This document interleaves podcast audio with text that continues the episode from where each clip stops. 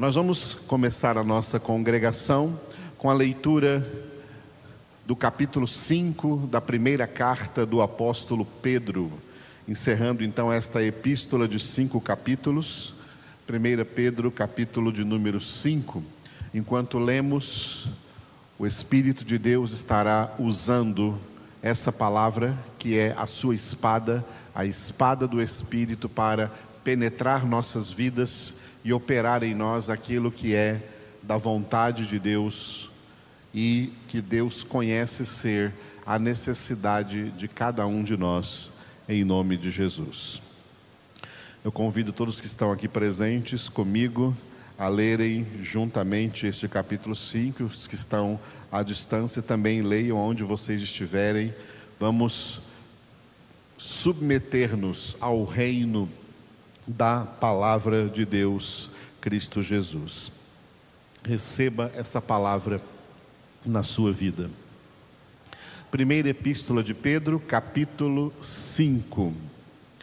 Rogo, pois, aos presbíteros que há entre vós, eu, presbítero como eles, e testemunha dos sofrimentos de Cristo, e ainda coparticipante da glória que há de ser revelada, Pastoreai o rebanho de Deus que há entre vós, não por constrangimento, mas espontaneamente, como Deus quer, nem por sorte da ganância, mas de boa vontade, nem como dominadores dos que vos foram confiados, antes, tornando-vos modelos do rebanho. Ora, logo que o Supremo Pastor se manifestar, recebereis a imarcessível coroa da glória.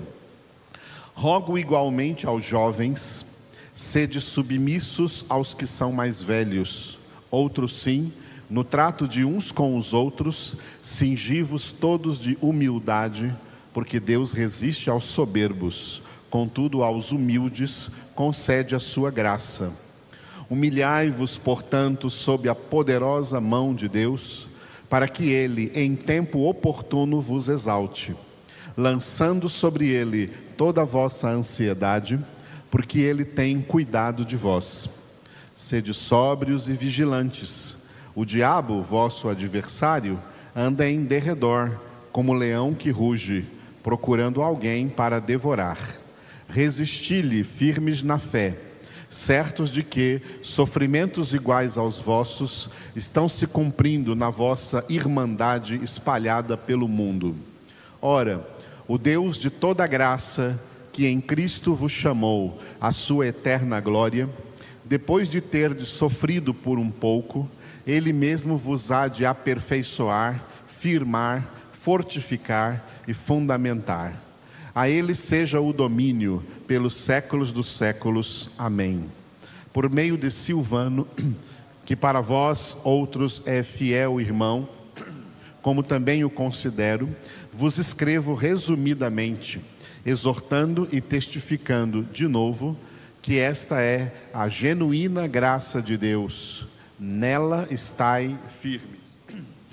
Aquela que se encontra em Babilônia, também eleita, vos saúda, como igualmente meu filho Marcos. Saudai-vos uns aos outros com ósculo de amor. Paz a todos vós que vos achais em Cristo. Aleluia. É, só uma curiosidade bíblica, nesse versículo de número 13, onde está escrito: Aquela que se encontra em Babilônia, também eleita, vos saúda.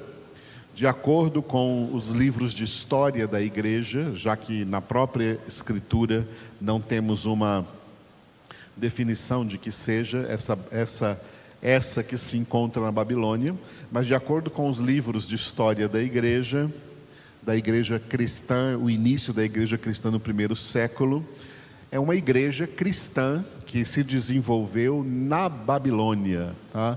na Babilônia, onde hoje é o Iraque. Tá? Na Babilônia cresceu uma igreja e, de acordo com a história da igreja, é, quem foi pregar lá no Iraque, quem pregou lá na Babilônia foi o apóstolo Tomé, aquele apóstolo que Jesus falou, né?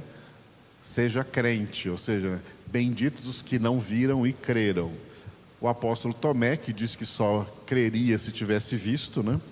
Claro, depois ele foi redimido desse pecado, e como apóstolo de Cristo Jesus, ele teria ido pregar o evangelho ao Oriente, o único dos apóstolos que foram pregar para o lado oriental de Israel, chegando lá no Iraque pregando na Babilônia. Todos os demais pregaram de Israel para o ocidente e Tomé pregou para o lado oriental e conseguiu fundar uma igreja de Cristo na Babilônia. E a essa igreja que Pedro manda aqui uma saudação.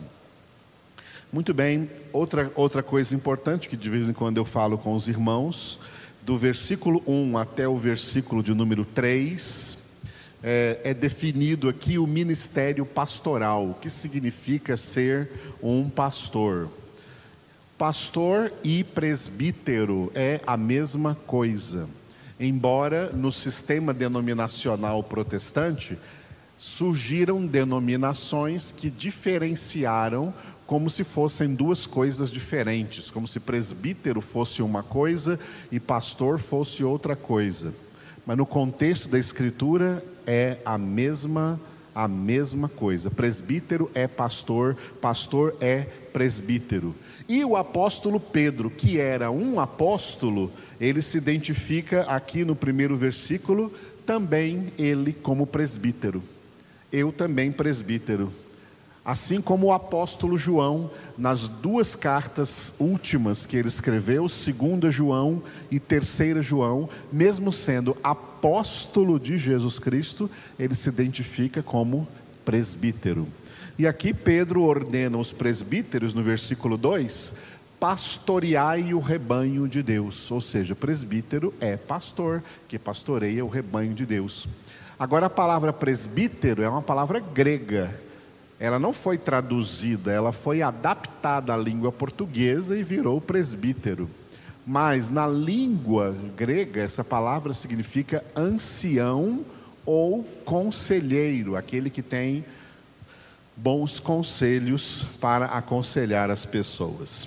Muito bem, isso aqui é apenas a título de aprendizado para nós guardarmos na nossa cabeça, mas eu gostaria de compartilhar de maneira espiritual com vocês algo impressionante que o apóstolo Pedro escreveu no versículo 10, que eu vou ler uma vez e vamos repetir depois. Ora, o Deus de toda graça, que em Cristo vos chamou à sua eterna glória, depois de ter de sofrido por um pouco, ele mesmo vos há de aperfeiçoar, firmar, fortificar e fundamentar. Vamos repetir? Ora, o Deus de toda graça, que em Cristo vos chamou à sua eterna glória, depois de ter de sofrido por um pouco, ele mesmo vos há de aperfeiçoar, firmar, fortificar e fundamentar. Aleluia. Bom, aqui em primeiro lugar tem um aspecto temporal, um aspecto do tempo presente e do tempo futuro para onde nós estamos nos dirigindo para a eternidade eterna glória, como Pedro diz, nós somos chamados pela obra da salvação em Cristo para sermos moradores da glória, da eterna glória de Deus. E aí ele coloca acerca do tempo presente como um tempo de sofrimento, mas um tempo pequeno. Por isso ele diz: depois de teres sofrido por um pouco. Tá? Sofrido aí por um pouco, por 70, 80, 100 anos, é por um pouco. Isso é pouco em relação à eternidade. Então, ele vai nos aperfeiçoar, firmar, fortificar e fundamentar. No entanto, esses quatro verbos, aperfeiçoar, firmar, fortificar e fundamentar, já correspondem a nossa realidade espiritual presente. É algo que Deus já está fazendo em nossa vida desde o primeiro minuto da nossa conversão. Mas nós vamos colocar esses verbos aqui mudando um pouquinho a ordem. O último verbo, que é fundamentar, vamos colocar ele em primeiro lugar. Fundamentar, aí depois os outros três não importa a ordem: aperfeiçoar, firmar e fortificar. Fundamentar.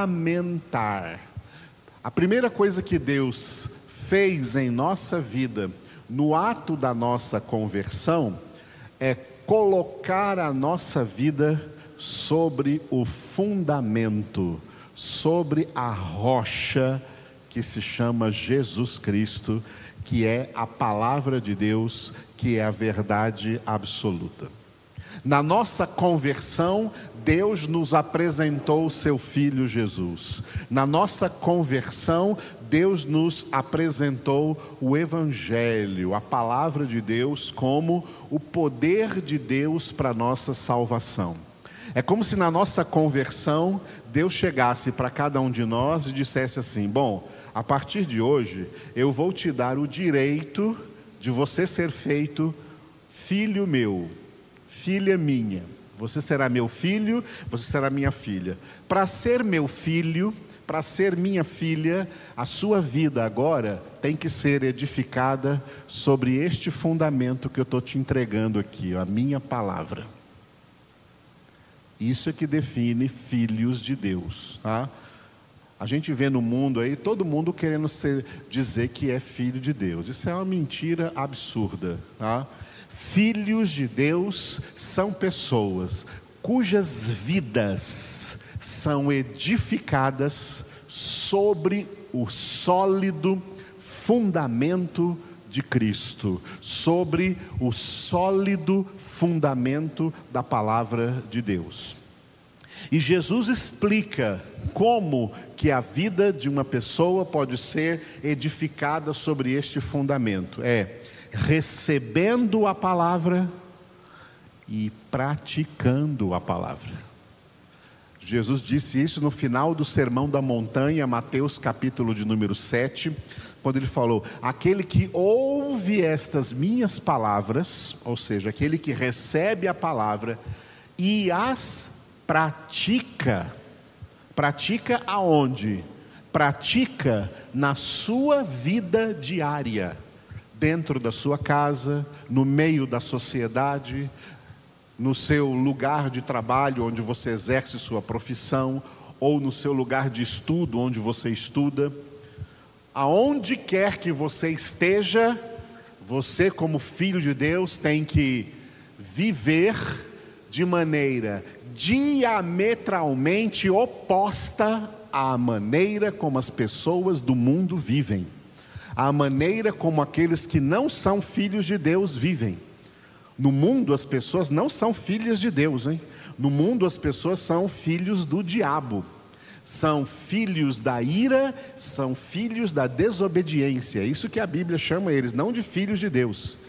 Filhos de Deus são conhecidos como filhos de Deus por praticarem a palavra de Deus, por viverem a palavra de Deus em suas vidas. Porque Jesus disse que aquele que ouve estas minhas palavras, mas não as pratica, é semelhante ao homem insensato que edificou a sua vida sobre a areia, sobre a instabilidade. Nessas nessas duas comparações contrastantes, Jesus estava comparando estabilidade com instabilidade.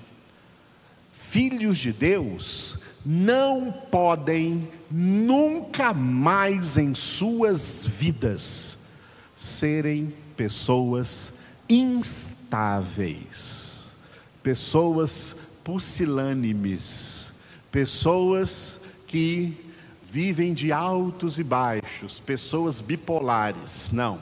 Filhos de Deus têm da parte de Deus toda a graça, tudo o que receberam em Cristo Jesus para serem pessoas estáveis pessoas firmes, pessoas equilibradas em tudo o que pensam, em tudo o que falam, em tudo o que fazem, em tudo quanto agem, em tudo quanto vivem.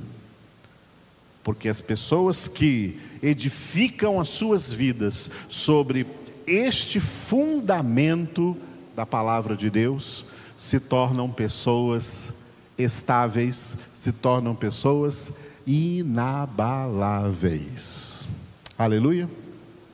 Louvado seja Deus. Portanto, o que Deus faz na nossa vida, a partir da nossa conversão, é nos fundamentar, ou seja, edificar a nossa vida sobre a rocha, sobre o fundamento que é Jesus. E o que ele faz fundamentando-nos, edificando-nos sobre o fundamento? Ele faz essas três coisas: ele nos aperfeiçoa, ele nos firma, ele nos fortifica. Vamos tomar esses verbos pelo seu contraste. Deus nos aperfeiçoa porque nós todos somos cheios de imperfeições. Todos somos imperfeitos. Herança do pecado de Adão, todos somos imperfeitos. Por isso que o processo de santificação, santificação sem a qual ninguém verá o Senhor, também é um processo de aperfeiçoamento, onde o Senhor está nos aperfeiçoando por meio da sua palavra. Por isso que Jesus disse que a santificação ocorre por meio da palavra de Deus quando Jesus orou por nós, em João 17, 17, dizendo: Santifica-os na verdade, a tua palavra é a verdade. Deus quer nos aperfeiçoar, que nós sejamos perfeitos, mas Deus sabe que este aperfeiçoamento é um processo que só vai atingir a sua meta na glorificação quando Jesus voltar. Até lá, nós temos que lutar contra as nossas imperfeições. Nós temos a responsabilidade de combater interiormente com as nossas imperfeições. É esse combate que está escrito em Hebreus, capítulo 12, versículo 4. Na vossa luta contra o pecado, ainda não tendes resistido até o sangue, quer dizer, até a morte. Então, lutamos contra as nossas imperfeições, enquanto Deus, pela Sua palavra, Ele nos aperfeiçoa. O segundo verbo aí é firmar. Firmar, qual seria o oposto disso? Pessoas que não são firmes.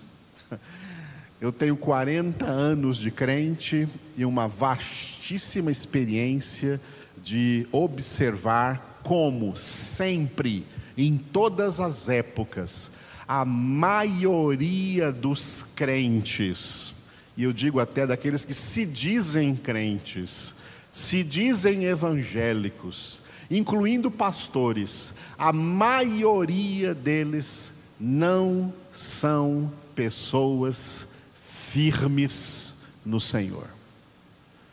São pessoas de ânimo dobre, como Tiago disse duas vezes, são pessoas que se deixam levar por ventos de doutrina segundo a malignidade e artimanha dos homens, são pessoas infantis na fé, na vida espiritual, infantilidade espiritual, ao invés de ser, de ser pessoas maduras espiritualmente, são pessoas imaturas. E pessoas imaturas, acabei de citar um pouco aqui, é o que Paulo fala em Efésios, são como meninos agitados de um lado para o outro por toda sorte de vento de doutrina, segundo a malignidade dos homens. É assim, a maioria dos crentes são desse jeito. E sabe por quê?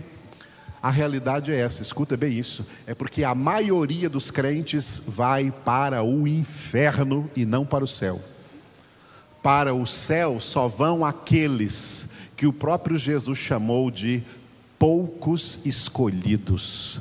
Porque os poucos escolhidos são aqueles que, tendo a sua vida fundamentada sobre a rocha, sobre a palavra de Deus, e que lutam e mesmo que seja difícil, praticam e vivem a palavra, é que são aperfeiçoados e são firmados, se tornam pessoas firmes, se tornam pessoas inabaláveis.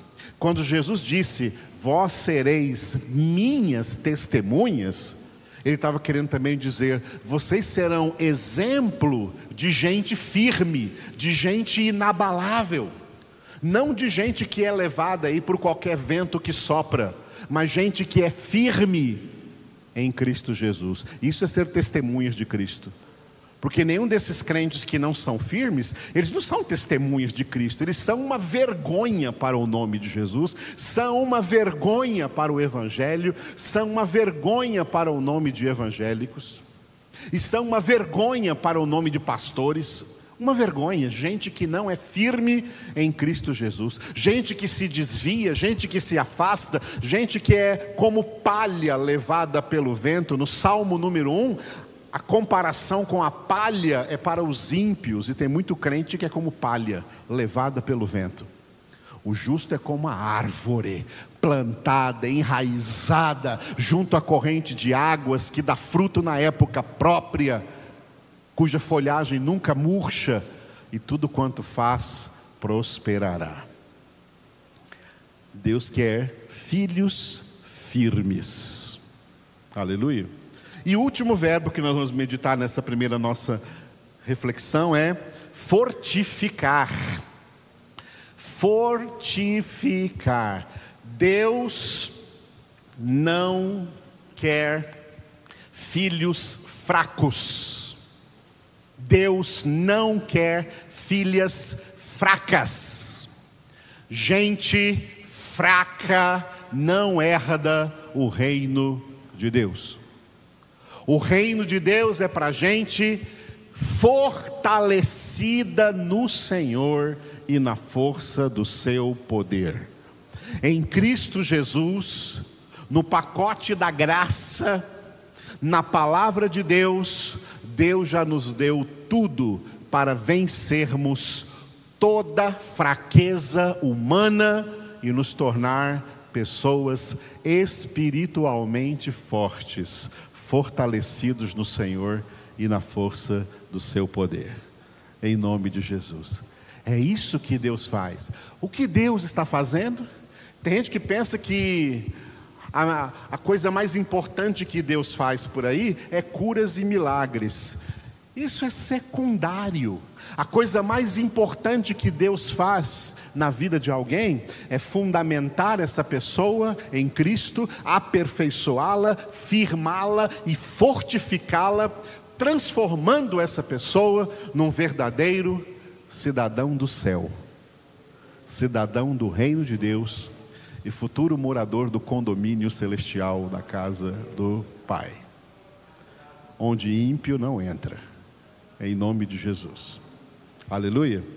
Vamos ficar de pé e orar ao Senhor. Obrigado, Senhor, por essa manhã na qual nós podemos estar aqui reunidos na tua presença e muitos à distância, Senhor, também recebendo esta palavra.